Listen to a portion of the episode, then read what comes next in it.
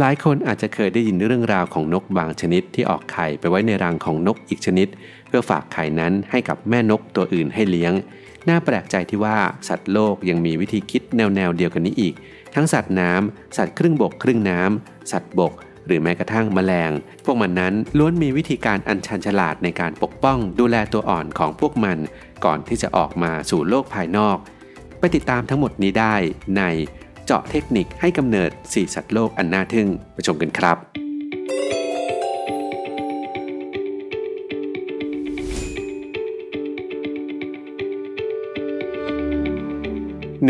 การกำเนิดลูกของสัตว์น้ำ เริ่มจากปลาบิทเทลลิงหรือปลาสีเงินที่มีขนาดเล็ก อาศัยอยู่ในทะเลสาบและแม่น้ำที่ไหลเอื่อยๆ ซึ่งพวกมันนั้นมีวิธีการปกป้องลูกได้อย่างน่าอัศจรรย์ โดยปลาชนิดนี้จะใช้หอยกาบ ซึ่งเป็นหอยน้ำจืดเป็นพี่เลี้ยงลูก เพราะปกติของหอยแล้ว เมื่อมีอะไรเคลื่อนไหว หรือมีภัยเข้ามาใกล้ ๆ ปากหอยก็จะหุบสนิททำให้ไข่ปลาปลอดภัยไปด้วย เมื่อถึงฤดูผสมพันธุ์ปลาบิเทลลิงตัวเมียจะมีอวัยวะออกไข่งอกออกมาเป็นหลอดยาว 5-7.5 เซนติเมตรหรือมีความยาวเลยครีบหางขณะเดียวกันในช่วงนี้ แม่ปลาจะเข้าไปสร้างสัมพันธ์กับหอยบ่อยๆโดยการเอาปากเข้าไปกระแทกหอย เพื่อให้หอยเกิดความคุ้นชินและไม่หุบปาก จากนั้นในจังหวะที่หอยเปิดปากเพื่อส่งท่อหายใจ และดูดน้ำเข้าไปในโพรงเหงือก แม่ปลาก็จะใช้โอกาสนี้ปล่อยไข่ผ่านหลอดยาว พื่อเอาไข่เข้าไปฝังไว้ในโพรงเหงือกของหอยทันที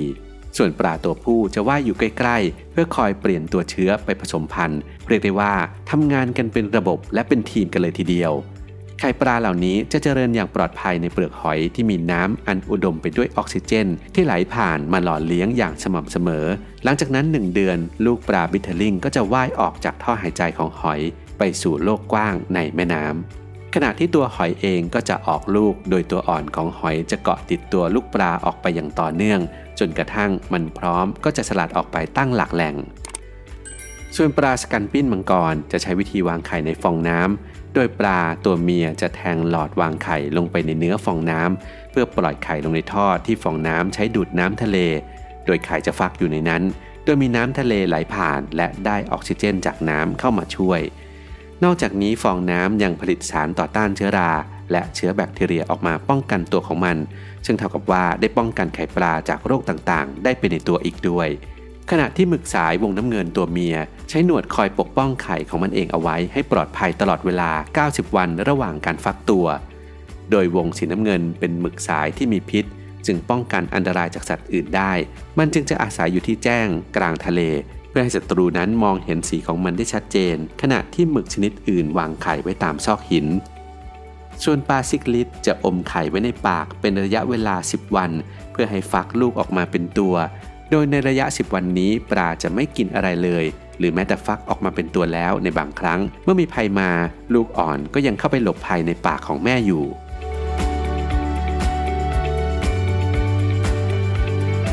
2. การกำเนิดลูกของสัตว์ครึ่งน้ำครึ่งบก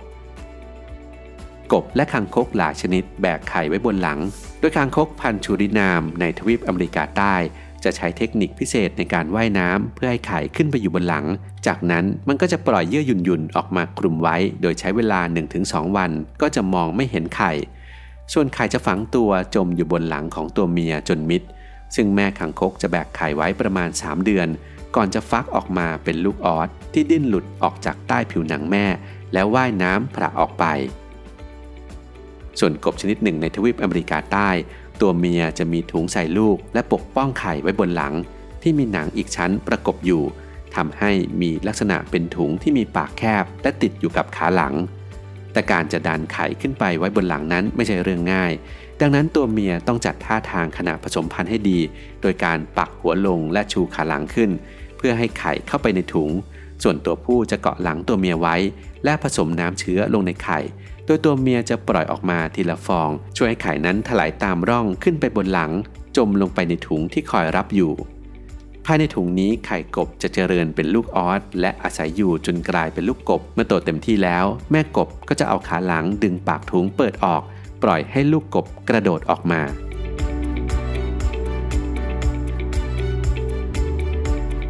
3. การกำเนิดลูกของสัตว์บก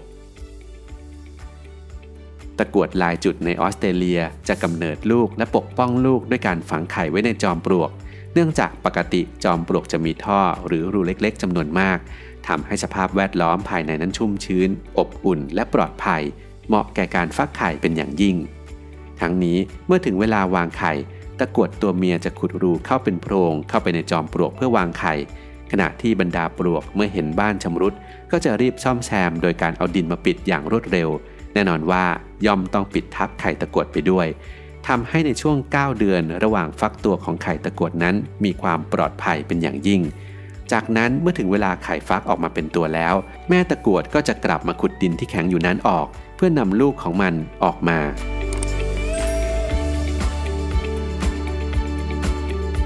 4. การกำเนิดและปกป้องลูกของแมลง ขณะที่แมงมุมใหญ่ใช้วิธีหอบไข่ติดตัวไปทุกที่ เพื่อปกป้องไม่ให้ไข่โดนสัตว์อื่นล่า มันจะใส่ไข่ไว้ในถุงใยขนาดใหญ่ที่ติดอยู่กับเขี้ยว ขณะที่ไข่กำลังเจริญเติบโต มันจะไม่สามารถล่าเหยื่อได้ และจะย้ายถิ่นไปหาทำเลที่มีแสงแดดตลอดเวลา เพื่อให้ไข่นั้นอบอุ่น เมื่อถึงเวลาลูกจะออกจากไข่ แม่แมงมุมจะเจาะรูเล็กๆ แล้วสร้างกระโจมใยสำหรับลูกอ่อนคลุมรอบถุงไข่ จากนั้นจะนั่งคร่อมเอาไว้จนกว่าลูกจะออกไปหาอาหารกินเองได้